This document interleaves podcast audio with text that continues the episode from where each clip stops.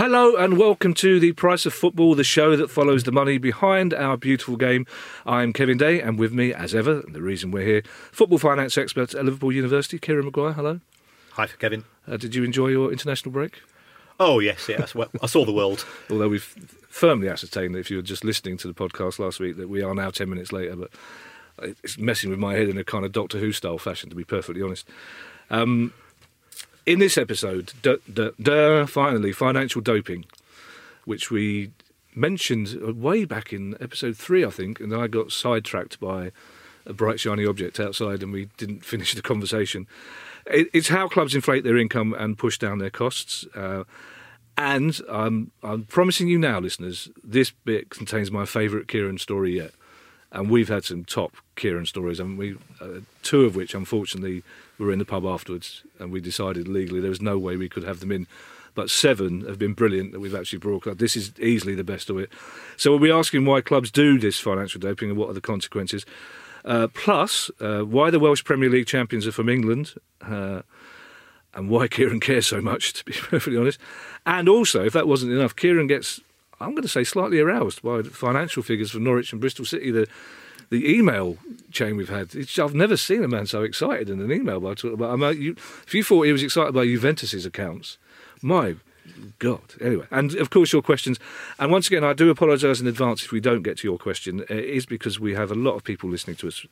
Uh, lovely people listening to us, and a lot of you have got questions, so we will try and get to them. Uh, if we don't, I do apologise, and hopefully we'll sort of answer it within the course of other things anyway.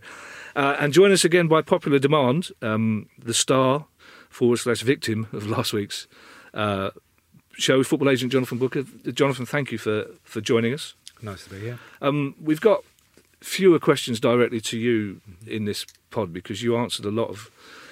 Uh, very openly and honestly, uh, you answered a lot of questions about an agent's role last week, and I uh, thank you for it. Um, if it wasn't for the fact it was 10 minutes ago, I would tell you that we had a lot of response, but in in a week's time when it comes out and you won't be here, I'll email you to tell you we've had a lot of response. Okay. But you gave us a great deal of insight into the world of a, a, football agent, and not all of it was what we wanted to hear, obviously. But and, and we talked about various ways of being an agent, and you're obviously at the top end of being an agent, caring, kind. Uh, we've told you you're not getting paid for this, haven't we? Um, this is the compliments, but this is I'm the producer. unsure. The producer told me to just be really nice to you at the top of the second one, essentially. And you're buying the beers. Did we know yet? You're, you're a football Well, I'm agent. definitely looking for the taxi now. yeah, so- well, yeah, well, you're a football agent, so obviously you've got way more money than the rest of us put together. of course, from, everybody will tell apart from that. Kieran as the accountant. Um, so financial doping. This is something that you've you've talked about, uh, Kieran, and it's something you'll be aware of, Jonathan. This is this is ways that club use use to inflate their income, like stadium sales to the owners of the club. Now, I'm intrigued as to to how they do it, but more importantly to why they do it. Because as somebody who's freelance, your instinct is to try and keep your your actual income down as much as possible with the aid of an accountant, so you don't pay as much tax. So it, it, it seems counterintuitive to to sort of want to boost how much you're actually earning. Do you, do you understand what I mean by that? I absolutely, but given that uh, this is all linked to financial fair play, Right. and given that most clubs who are in a sticky wicket in terms of financial pay are losing money, if you're losing money, you're not paying any tax. So therefore, the, the tax issue doesn't become a problem. Right. Okay. So there, there's, Is there a Two- way of applying that to me? I'll speak to you afterwards. Thank you. Um, Mates rates. So, so what, what is what is profit? Because the way that financial fair play works is there's two types of financial fair play. The first of which is you've got a limit on the amount of losses that you make, and the second type is a wage cap. So, so we take a look at those in, in turn. So the first one is you're allowed to lose um, in the championship. The championship is it, it's it's the it's the car crash. It's the Keystone Cops the of, basket of case football. you've always said, yeah. Um, and yeah, we, we, we think we'd said in one of the first episodes that between them, that the the, championship clubs had lost 570 million pounds in a year. Um, they have got to restrict those losses. So, so what what's a profit or what's a loss? It's, it's your money coming in, less your money going out. You know, that's relatively simple. If you are losing more than you're allowed 39 million pounds, or if you're close to that allowed 39 million pounds, you, you got a problem. So the way that the clubs are are dealing with that is is one of two ways. A, as you said at the start, they're going to inflate their income. So so where where do clubs get money from? Effectively, there's there's four sources. They sell tickets, they get money from the telly, they have commercial deals, and they sell players. Now that's sort of the standard approach.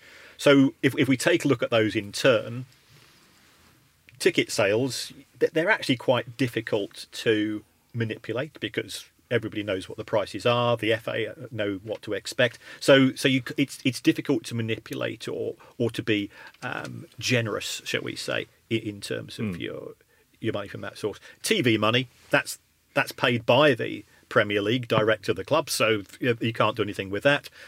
So we start. So, so we move to commercial deals, and commercial deal is somebody wants to sponsor me, somebody wants to advertise with me, um, and and that's all fine. But we then start to look at the numbers behind them, and I think one of the the first ones, which this this is where this this phrase financial doping came from. It was Arsene Wenger.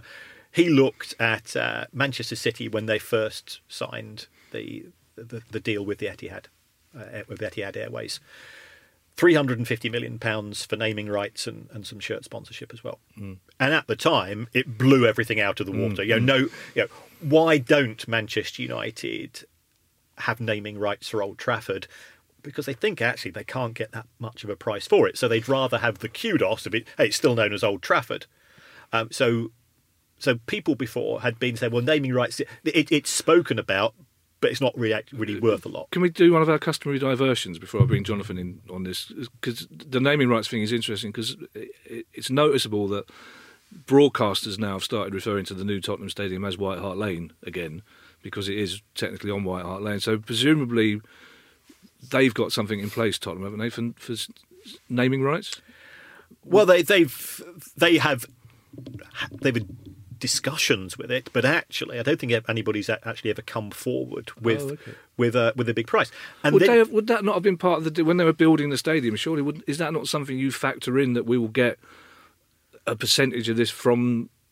Because it's it's in London, they're- it's going to they're going to get a lot of money from somebody, aren't they, for naming that stadium? Presumably. well, that's it. You- You don't get a lot of money. Oh, okay. Um, I, I think it's a bit of a myth that Right. because if if you take a look at some of the, the stadia, um, you know, uh, Scunthorpe of this season, they've named their stadium after a nightclub in Blackpool. now, if I'm if I'm in you know, you know Scunthorpe, I've been to Scunthorpe for a, for a, a, an FA Cup defeat many many years ago. Yeah, I Bobby Bobby Zamora got sent off in the match. wasn't wasn't a good day out. the, the only nightclub I've ever known in Blackpool was the Pink Flamingo. They haven't named it the Pink Flamingo Stadium, have they? I don't think so. Okay. And, and I used to run a nightclub in Oh, my. in Blackpool as well. What? Oh, it's all coming out every now. week I'm learning something new about you. What a life you've lived. You see, um, my voice, the eyebrows went up, the voice went up an octave. You used to run a nightclub in Blackpool. You did. I did, yeah, yeah. What was it called? The Accountant's Rest? It was called Frenchies. Oh, was it? Oh, sounds wonderful. Yeah. Well, I, I used to. Oh, no, no, no, the rest of the pod's over. If you've sent a question in this week, you've had it. There's Frenchies in Blackpool on the front, was it? It was fairly close to the front because I, I used to work for the administrators, and because, because I don't drink alcohol, I used to get all of the pubs and clubs in the northwest because they send me out on a Friday and Saturday night to to run them. So I've run places in Crewe and Liverpool and Blackpool you've- and Wrexham, all all all the you know high spots of uh, high spots of the northwest. I'm going to draw a veil over the night I spent in Wrexham after we won one 0 there in 1980. Never mind, the Frenchies. That's, that's I, I, I can. Anyway, I, I forget where we were. Naming. St- so yeah, how much did you get for naming French? well, probably not much more than they. Uh, Oh, so Scum. I forgot. I was I was killing time in Scunthorpe, Pink Flamingo. Yes, Scunthorpe named their stadium. So and, and you've got other stadiums, stadia which you know, uh, Doncaster have just called theirs something new. The trouble is, everybody forgets them. You know, un- unless unless it's when the stadium was built. So you, you you do have Arsenal with the Emirates. You know, they do because there wasn't an alternative name for it. Even if Spurs get a sponsor for the stadium, it's going to be called White Hart Lane by Yeah. everybody. Well, it, comes back to, and we talked about it in the last pod uh, ten minutes ago or last week, the Wham Stadium at Accrington, which I would would love to think was named after the band, but it's named after I think a local cardboard box manufacturer. That's right. The- which the- no one knows. So you kind of think you've kind of wasted your go naming the stadium because even in Accrington, people are not aware that it's not named after the seminal 80s band. Before we talk about details of financial doping, I do want to bring Jonathan in here. In terms of a, a, a club's finances, and we know, or, well, I've learned from Kieran that sometimes a club's finances are built on sand, shall we say. Mm-hmm. So, as as a, a, a diligent agent, do you have an instinct about if a club approaches you or a player, uh, one of your players is approached by a club? Do you research or do you have an instinct for whether that club's seemingly good financial situation is is a is a genuine one, or do you do you chase? Do you think right, okay, if they're if they're willing to pay the money, oh, the player will go though? Is that not a responsible attitude? I think you always try and make the best judgment, as as I touched on previously, with regards to the player and the longevity. Um, obviously, players are one of those parties covered by uh, the financial protection um, given to football participants. But you don't want a situation where a player has his salary delayed for an extended period of time because the club is in either in the process of a, a takeover or they've got financial trouble. And generally, some of the clubs will have, shall we say, a reputation in how solid they are financially at the moment, how financially solid they are going forward, how reputable they are with their payments. Do they delay, whether it be for the players or whether it be for the agents or whoever? And you generally you, you get a feeling for it and you speak to people, you speak to fellow agents, you might speak to other clubs. Right, that was going to be my next question because, like, as a, as a comedian, word soon gets round if a if a club if you don't get paid on time. So, agents would kind of warn each other, would they? About Yes. they oh, they would. Yes, Right. they they um, in a past uh, post with an organisation, there was discussions about whether you would have, shall we say, a a list of those late payers, those ones who were quite awkward with payment, qu- awkward with agents, so on and so forth, and that changes over time. So you've got those who are awkward deliberately, or those who are awkward because they haven't quite got the resources. so awkward deliberately in the way that some chairmen have been reputed to delay payments Yes. to local companies, for example, in the hope that they may go out of business and you don't have to pay them. Yeah, be, because as I said, the, the players are protected by the football creditors rule, as are other clubs. Um, agents don't fall into that category, but you will get a an idea if a if a club is is going towards trouble, Right. and if you know a club is steering towards trouble or they, they've got problems on the horizon, if they're massively overspent, like Kieran's touched on, you might well say to the player, well, this is one option, this is the club, but this club is far more solid and y- I- you're going to get treated the But right there, way. there's nothing official, like in showbiz, for example, the stage will print, if a production company defaults payments two months running, the stage will print the names of companies that do that. And you, there's nothing official like that in football. It's all No. hearsay and, and your judgment. No, it's Um, judgment. okay. Well, um, back to the former owner of Frenchie's nightclub in Blackpool. Uh, you're never going to be allowed to forget that. You realise that we're changing the name of this podcast. It's Frenchie's Price of Football from now on. Um, uh, Guy, our producer, uh, who's very good at his job uh, and sitting very close to me, between me and the door, basically. So until I'm out the door, he's, he's very good at his job. There, there are a couple of specific things that Guy particularly wants to talk about, and then there's one story you know that I particularly want to talk about. But ways of, of, of doing this financial doping. So we've got unusual sponsors, um, multi-club ownership, the stadium sales um, to owners is something we have touched on, but not quite. So we know. So can you talk us sort of through these? I mean, presume there are hundreds of ways of, that you can affect financial doping if you want, but these are the ones that Guy particularly interested in. Yeah, I, th- I think a lot of the ones are- are what we would refer to as related parties. So, Right. for example, Sheffield Wednesday are sponsored to a certain extent by a taxi company, which doesn't appear to own any taxis, and Oh, okay. and, and a sports uh, sports drink production uh, producer which has only just started producing sports drinks and yet they've been sponsoring for a while so when and then you find well both of these companies happen to be controlled by the owner of the club So Right. are the figures, you know, and there's no reason why they shouldn't be legitimate arm's length transactions at a fair price, but it certainly gives the critics, and and clearly in a club in a city such as Sheffield, where you have got two clubs, Uh, yes, the, of the Sheffield United fans are, are, are get very very giddy about this.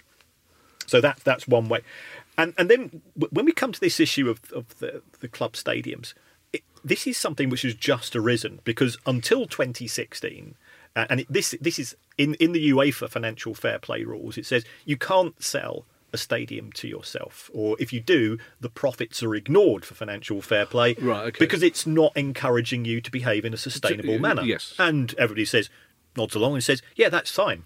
And the EFL used to have those rules, and then in 2016, the rules came out, and you look through them and go, "Well, somebody's somebody's Tipp-Ex that out."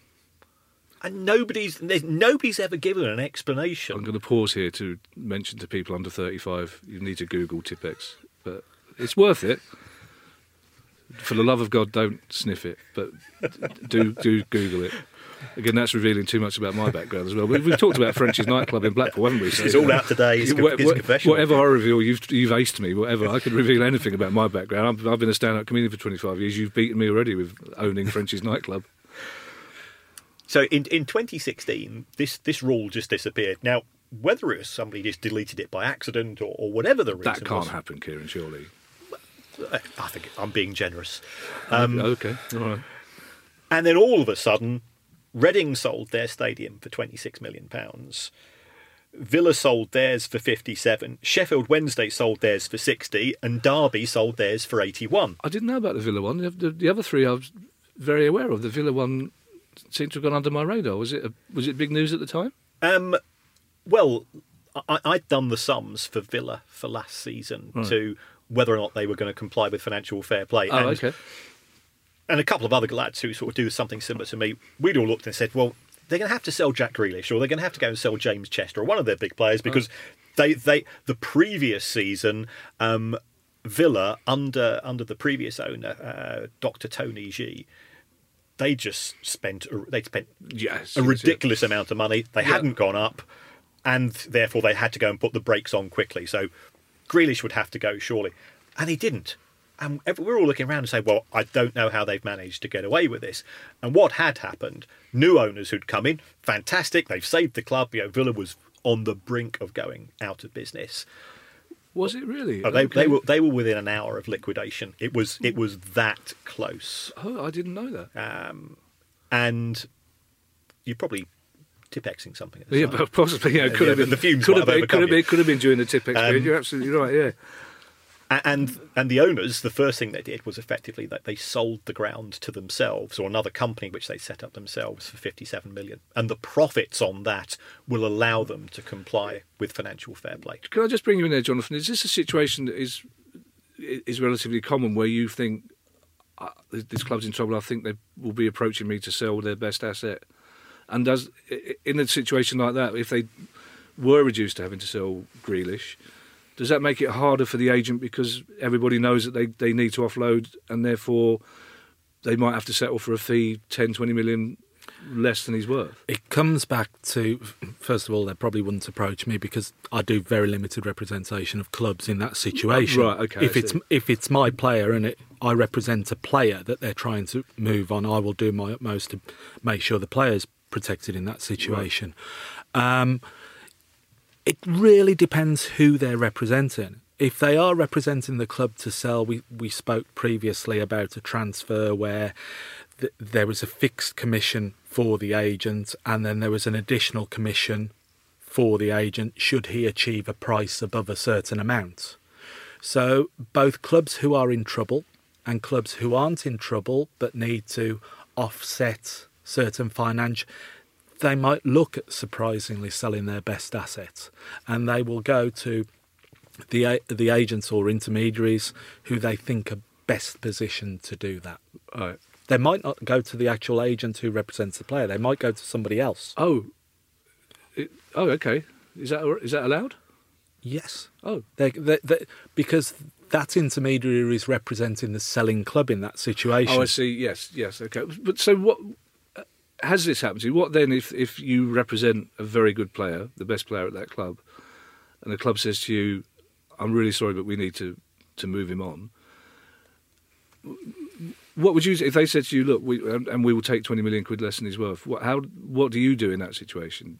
In that situation, the first thing is to get that in writing, because if, oh, if you are um, encouraging a player to breach their current employment contract, it, it's like everything else. That is a breach of the regulations. Oh, of course. Despite what we might say that certain people might go out there and promote the players before the end of their contract, so on and so forth. Um, if I can I can I can hear many people at home saying, "Well, we all know contracts are not worth the paper they're blah blah blah." But that that's a question for another pod, Yeah. to be honest, because we're already. So so that's it. So you get it in writing. You get it in writing. Me personally, I wouldn't represent the club in that situation unless they they absolutely turned around and said yes, do it. Because for me, you if I'm representing the club in selling the player and getting the best price for the club, that automatically skews. No matter my best intentions, am I going to get the best for the player? Are they going to go to a secure club? Are they? Is it longevity? Is it the right thing for the player? Because that player's then got to move, possibly himself, his family, and all the things that come with that.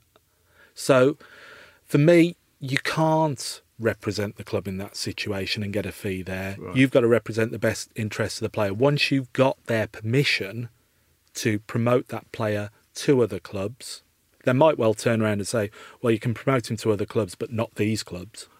Oh, really? Okay. That sometimes happens. Right. Um, so clubs that are relegation rivals or promotion rivals, or just clubs they don't like or trust. yes, yes, really? I- yes.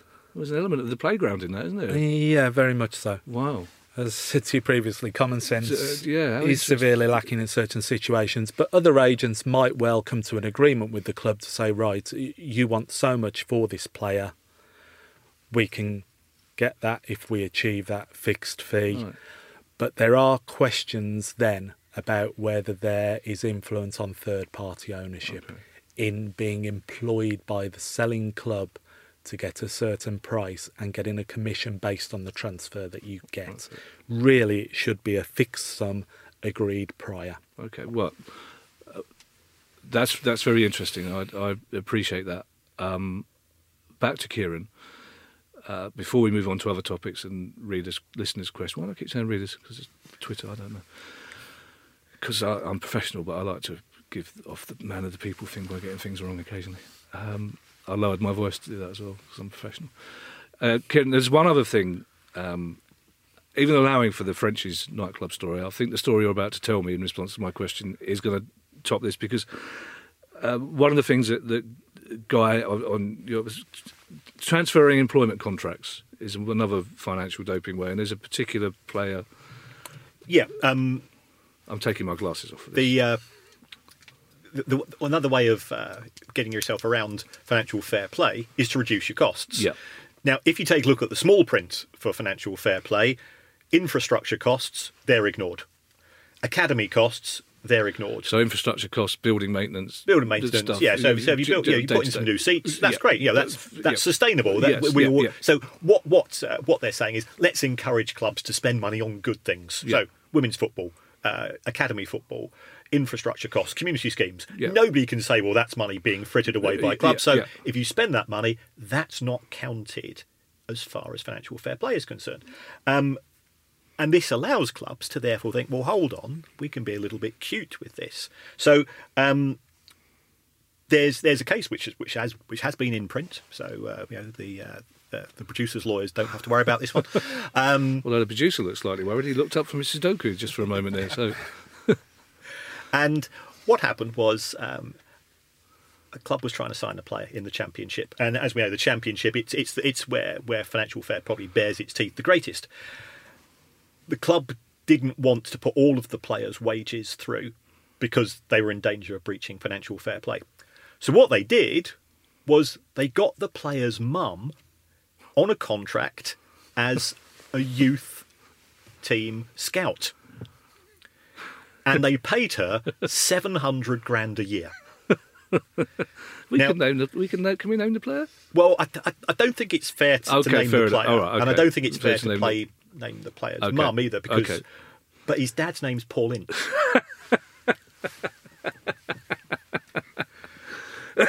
That's. Uh, um, so so here we have Mrs. Ince, who is now um, she's youth development manager now, is she at Derby? What's, Well, her, what's her role? Well, uh, I mean that when, this was this was under the old regime. Yes. So so when when Mel Morris came in, he, this is one of the things that he found. You know, and, Yeah. and so that that caused a bit of a bit of a ruck. Uh, So, the- it, I, as, I have to say this in all honesty. I almost admire the chutzpah involved in something as blatant as that. In a in a in a way, I think as as as a as a Palace fan, if you'd go, I mean, even even I, some of the things you learn about Simon Jordan, you go, oh, what a cock he is, but that's that's clever. Do you know what I mean? Every now and again, and that uh, there is a, an element of that. You just think, it's it's wrong, but it's kind of it's still making me grin. I'm afraid it's it's it's just ballsy, isn't it? Really. it is, but it also shows just how weak the rules are. But it worked as well, though. That's the other serious thing. There was nothing. It, it's, it appeared to work at the time because there's no evidence of, of the EFL or anybody having sanction Okay. against the club. All right, let's let's um, let's move on. Uh, let's calm you down a little bit before we get to Bristol City and Norwich's financial results, and then we have a, a, a listener's question. Hey, got it right. Um, which I'll, uh, I want to get our guest involved in as well. Um, question two, the topic two. This is, and I've written this down. Why are the Welsh Premier League champions from England? Question mark. And I've written here, more importantly, Kieran, why do you care so much about this? this you've been trying to crowbar this story in since podcast one, I've been I've been valiantly trying to, but Cardiff can win the, the, the, Premier League in England. So why does it bother you so much that an English club's winning the Welsh Premier League? Tell us the club and, and, Well, why the, so. the, the club is the New Saints, Yeah, TNS. TNS, yeah. And they are based in Oswestry in Shropshire. of course, yeah. Um, so thi- this this ultimately this is a show about money, and therefore, what's the driving force behind this? It's it's terrible. Yeah, yeah, uh, uh, it should be a club from Bangor. It should be a club from Rhyl or whoever is going to be winning this for the be the pride of Wales. But they've been in the Welsh League for some time, though, haven't they? They've been in the Welsh League because they they were I think they've won it twelve years out of th- yeah they've, Yes, they, they've won yes, it yes, many many occasions. the Welsh champions qualify for the first round Ah, of the Champions okay, League, right? and they get eight hundred grand Ah, for okay. getting to the first round of the Champions League, which is more than any other club in the Welsh League earns. So therefore, yeah, they they could have gone through the English the pyramid system, right. But you know, realistically, what could they have achieved? You know, they could have got to you know, the National League or National League North, and there's there's no money get, coming in that from sponsors and so on. If you know that if you just uh, you just pay slightly more in wages than the rest of the clubs in the Welsh League, and you're pretty much guaranteed eight hundred grand a year, So, how are they financing this success? Then are they financing the success by the success they originally had? that's right. It, it's it's it's uh, circular, it's, so it's circular. almost unbreakable. Then, it's it's pretty tough, you know, and, and uh, it's it's a real challenge for the other clubs in Wales. And I was a Welsh football fan, you know, Yeah, I'm, I- all, I- I'm, I'm a big I- fan of non-league football Yes, and, yes, and so on. course. I just feel fairly cheesed off that this is once again, just like we were saying, yeah, players are being treated as commodities. Why? Because of money. Here we've got clubs making decisions, and, and why the Welsh FA has said, "Come and join us," is is another matter. so, well, they can't once they've joined. It's very difficult to them to then kick them out. But so they're virtually guaranteed eight hundred thousand pound a year, Yeah. which then virtually guarantees them eight hundred thousand pound a year, Mm.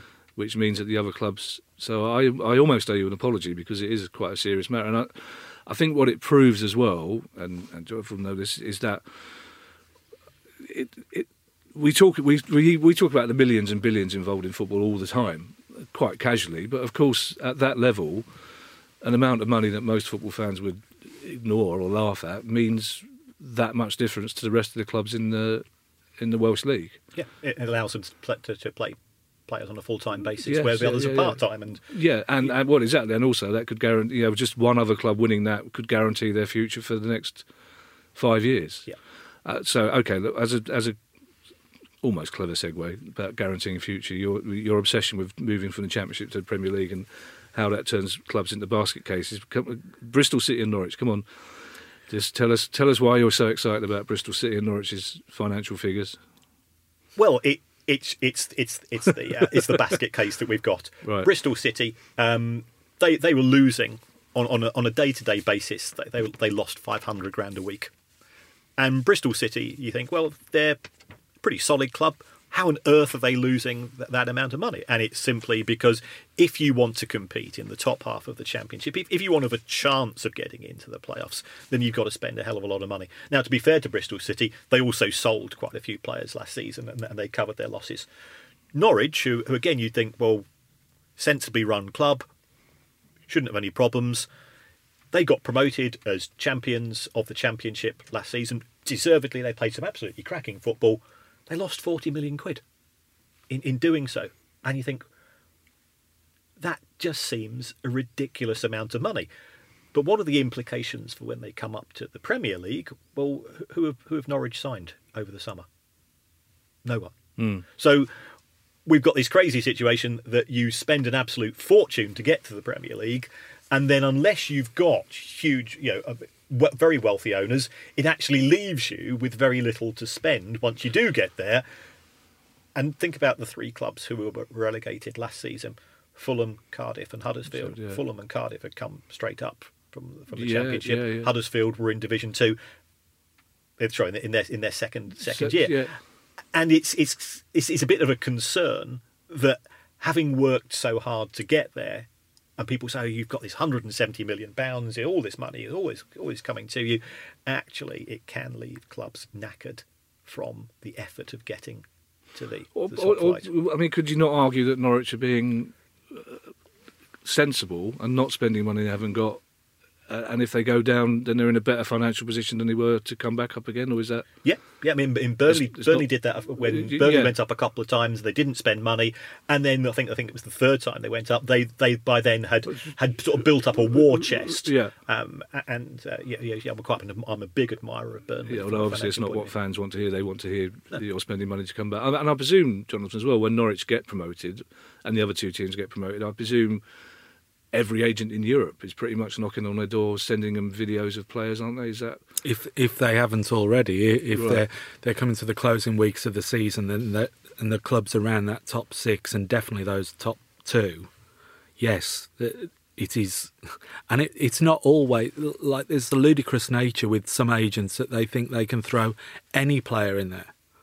And the clubs are dealing with an absolute plethora of information. They've also got their own scouting departments, uh, analysis departments with their targets. But the number of agents who will throw CVs in front of a head of recruitment with no knowledge of the club, the structure, the mentality of the coaching staff, how they want to play, the age of the squad, and where that player fits in. So you're actually dilute. You're actually wasting your efforts. Like for me, it's, it, it is look at a squad, build and you might well turn around to the club and say, "Well, what are you looking for?" Well, until the end of the season actually comes about, very few clubs can say that because at the start of the season, the responsible clubs will look at, well, if we stay in this league, that's one set of recruitment policy. If hmm. we go up, that's another set of recruitment policy. And God forbid we get relegated, that's another set of recruitment policy. But some clubs don't even plan for the third option. really? So they're not planning on, right, what do we do if we go, have we got to cut the wage bill because the money we get coming in has got to be lower? Hence all the stories about clubs that are relegated Yeah. with no relegation clause, so they're still paying Premiership. and that's where they then start to yeah. employ agents to move players on. Okay. I, I, apologies to our listeners. We've only got time for one question this week, partly because I want to ask Jonathan this final question. Uh, and it's partly Palace based because we've got the transfer window coming up shortly, the 1st of January. Palace are a club that always seem to do their transfer business in January around about a quarter to midnight on the last day of the transfer window.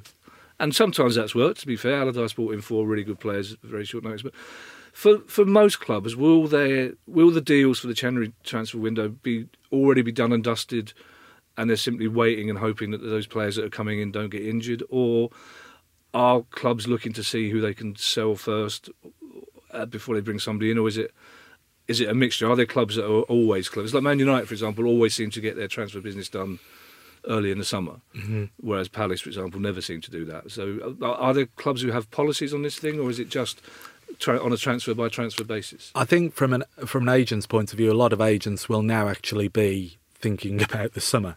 Oh, If- really? If, Okay, if not. January, that, that not January that's before- gone and done. right. So clubs will have their targets as well, so they will know what they're looking for. Now, that's to say, some clubs will have the same targets. It's it's natural. A, a good player will attract the, the same clubs. So they're not all going to get that. So the quicker that, for me, the quicker they move, the better, because then they're not looking at option two, option three, and for the responsible clubs, options four, Right, five, and six. sure.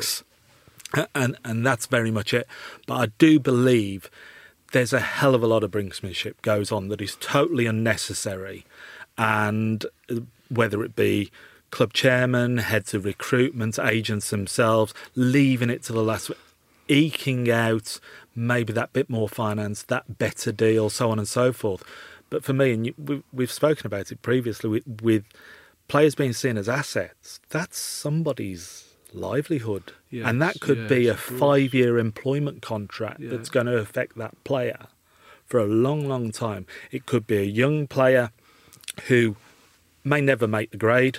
So that's the basis of them moving forward when, like so many young players, that the sport spits them out. Or Yeah. it could be a player at the end of his career where it's got to suit him and his family and his future going forward. Well, also, I, I, I genuinely didn't realise is Steve Parish, and he did say it in public on Five Year Plan, the Palace Pod. Um, he comes on once a year, which is which is very decent of him, and we do it at Steve Barrett's house, and he's a wine merchant. It's very decent of him.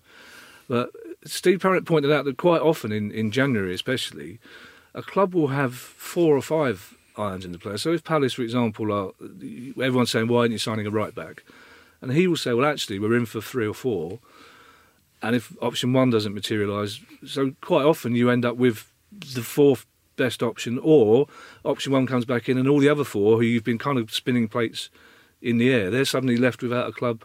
So it does sometimes work. It's it's not always the agents involved. Sometimes it's the managers Oh, and the yeah. clubs that leave the agents in the lurch and the players, isn't it? Yeah, and it is very much like uh, they've got other options, and you. Can, and I've been in the situation you're driving to a, a, a, a potential signing, and you get a phone call, and you're stopping that journey. Wow, really? The club's no longer interested in that player, so then you're thinking, "Where's option B?" Yeah, okay. okay, they're now interested, and clubs are much the same. Now, for me, I deliberately make the intent not to work on transfer deadline day Oh, okay. sometimes it's unavoidable, but I always believe you, you can get, if you've got the right relationships and people know where you stand, you should be able to get something done that suits all parties. And it, it just amazes me that, you know, you get this attitude of people within clubs, agents, they wake up that morning, probably four or five o'clock, and they're thinking, right, what are we going to do today? Really? No plans for it Really? whatsoever. Whatever happens will happen, and so on and so forth. Well, the annoying thing about that is that's what keeps Sky Sports going, isn't it? As well. Yeah. Where would we be without Harry Redknapp leaning out of the car window? And, um, we have only got time for one uh, question this week, but it's a good one and it involves you both. I think it's from Jeremy Nash. He says we we often hear, especially at Premier League level, about you know a marquee signing coming into a club. Say like when Palace bought Yohan Cabaye, it's like out of the blue, people say, "Well, it's all right because shirt sales will will pay for it." Like, which is a thing fan you know fans still say as well. Great. So my first question to you, Kieran, is, and I can tell by the look on your face, really, that's it's not. The answer is no. The shirt sales won't. But it is. I mean, what's the economics of that? I mean, I mean, presume a club like Palace can only sell twenty five thousand shirts anyway at thirty quid a pop, and even if Cabaye's getting paid for the letters on the back of his shirt, you want to be Ruben Loftus Cheek to get money out of that, basically, don't you? But so how does how does that work, financially? I mean, is is that a pinprick in terms of a financial deal? It, it, it's an absolute myth. If, if you've got a player coming in on hundred thousand pounds a week, and you've got twenty five thousand fans, it's just simply not going to make Yeah. any contribution because they can only buy one shirt, can't they? Exactly. Yeah, and yeah. and the chances are, especially they, they the player to a large extent is untried. A large proportion of uh, blokes of a certain age don't have players' names on the back of them, so it's they only very amusingly have their own age on the back of them. that's, that's Grandad, right. 65. It's never not funny. We always, every time you see one, you have a new chuckle every time, don't you? Uh, or when they, they, even more amusingly, when an elderly chap's got 69 on the back of his shirt, and you think, oh, he's, he's thought that through, hasn't he? So un- unless you're a marquee player Right. who who can who where the club can sell those shirts around the rest of the world. Ronaldo, Oh, Neymar. right, So okay. if that player moves, then then yes, I think the the income generated from merchandise is of some significance. If it's a player moving from club A to club B, you'll get some Egypt who wants to be the first place, first first fan in in the stands. Like, oh look, I've got Johnny Johnny James's Yeah, name on the back of my yeah. shirt, and and uh, and, he, and you can end up looking really foolish because there, there was remember there was a Manchester City fan who had Ronaldo seven on the yeah, back of his yeah, shirt because he'd heard a story and he wanted to be ahead of the game, and he looks an absolute pillock. Well, at least he didn't get it tattooed, which is something. But um, so, Jonathan, um, is, is that so? So, take Neymar out, take Ronaldo out. It, where on the list of priorities when when you're moving a player to another club? Is that a conversation you even have about who has the rights to his? na- Is this all part of an image rights thing? Is it something that's so low on the financial priorities that you don't really care? Would you even get the club to tell you how many shirts? Im- sold? image rights is a thorn in the side for so many people. And Really? it, it's so. clubs or players?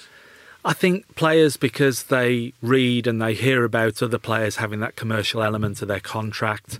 Um, clubs because they might see a taxation and an agent might see a taxation benefit and through management companies and so on and so forth. And I've heard some really strange stuff. But if you're the third choice keeper at a club that gets, I don't know, 10,000 through the gate in League One, can you truly say, well, I've got an image and it's worth something? And no, you can't. Right. And I do know, and I'm very confident in this, I can't say it as a fact, but HMRC take a very dim view of image rights in player contracts and they scrutinise them very, very heavily. And like Kieran rightly says, for me, image rights you have to justify it and you really have to be safe in that knowledge what it's what they're generating for the club. Commercial dealings apart from that, there might be something in that, but that that again is very very few players because a lot of the the Spanish clubs, I, I think it's Real Madrid. They had a thing where that when they sign a player, they actually have something in their contracts where they own the image of the player to an extent. Hence, they can afford to pay that bit more, so they can exploit the image with sponsors and so so on and so forth. And there's been even that gets very complex when you get to the likes of Ronaldo because somebody owns Ronaldo's image rights for one territory and the club own it for another, and Oh, he okay. owns it for another, and it gets very murky. But the majority of players, for me, who would find it very difficult to argue they have image rights and justify that beyond their job as a player in playing, in training, even down to the point where in their contracts they have uh, the obligation to appear at community events, sponsors events, stuff like that. They were. It's very difficult to argue you have an image. Yeah.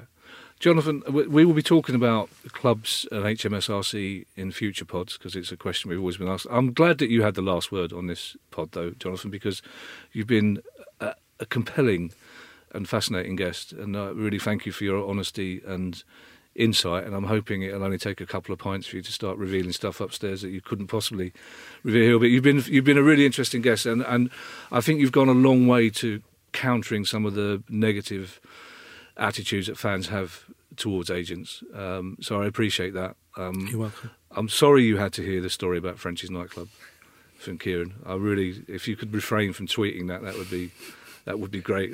Kieran and I go over word. Kieran, uh, thank you as ever. Um, uh, the Price of Football is a Dap Dip podcast. Uh, we'd like to thank Soho Studios for hosting us for money. And we'll be back again soon. I would ask you to join us again, Jonathan, but um, it is literally two weeks' time this time. Last time I asked you to join us, you were kind enough to say, "Well, I've got half an hour, so I wouldn't like to ask you to stay here for another two weeks." But thank you for for joining us, and, I, No and I'd like to think, hopefully, in future when we have specific agent-related questions, we can we can get in touch. Yep. Um, if you've got anything about the Welsh Premier League, that'd be lovely. Juventus's accounts, obviously. Um, thank you for listening. We're all upstairs to Frenchie's for a cocktail.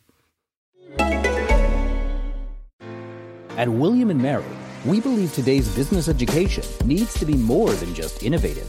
It requires a legacy of success, a focus on teaching, an emphasis on technology, and a practical hands-on approach. At William Mary's Raymond A. Mason School of Business, our online, part-time, and traditional full-time graduate programs apply these strengths to provide the experience necessary to help you succeed.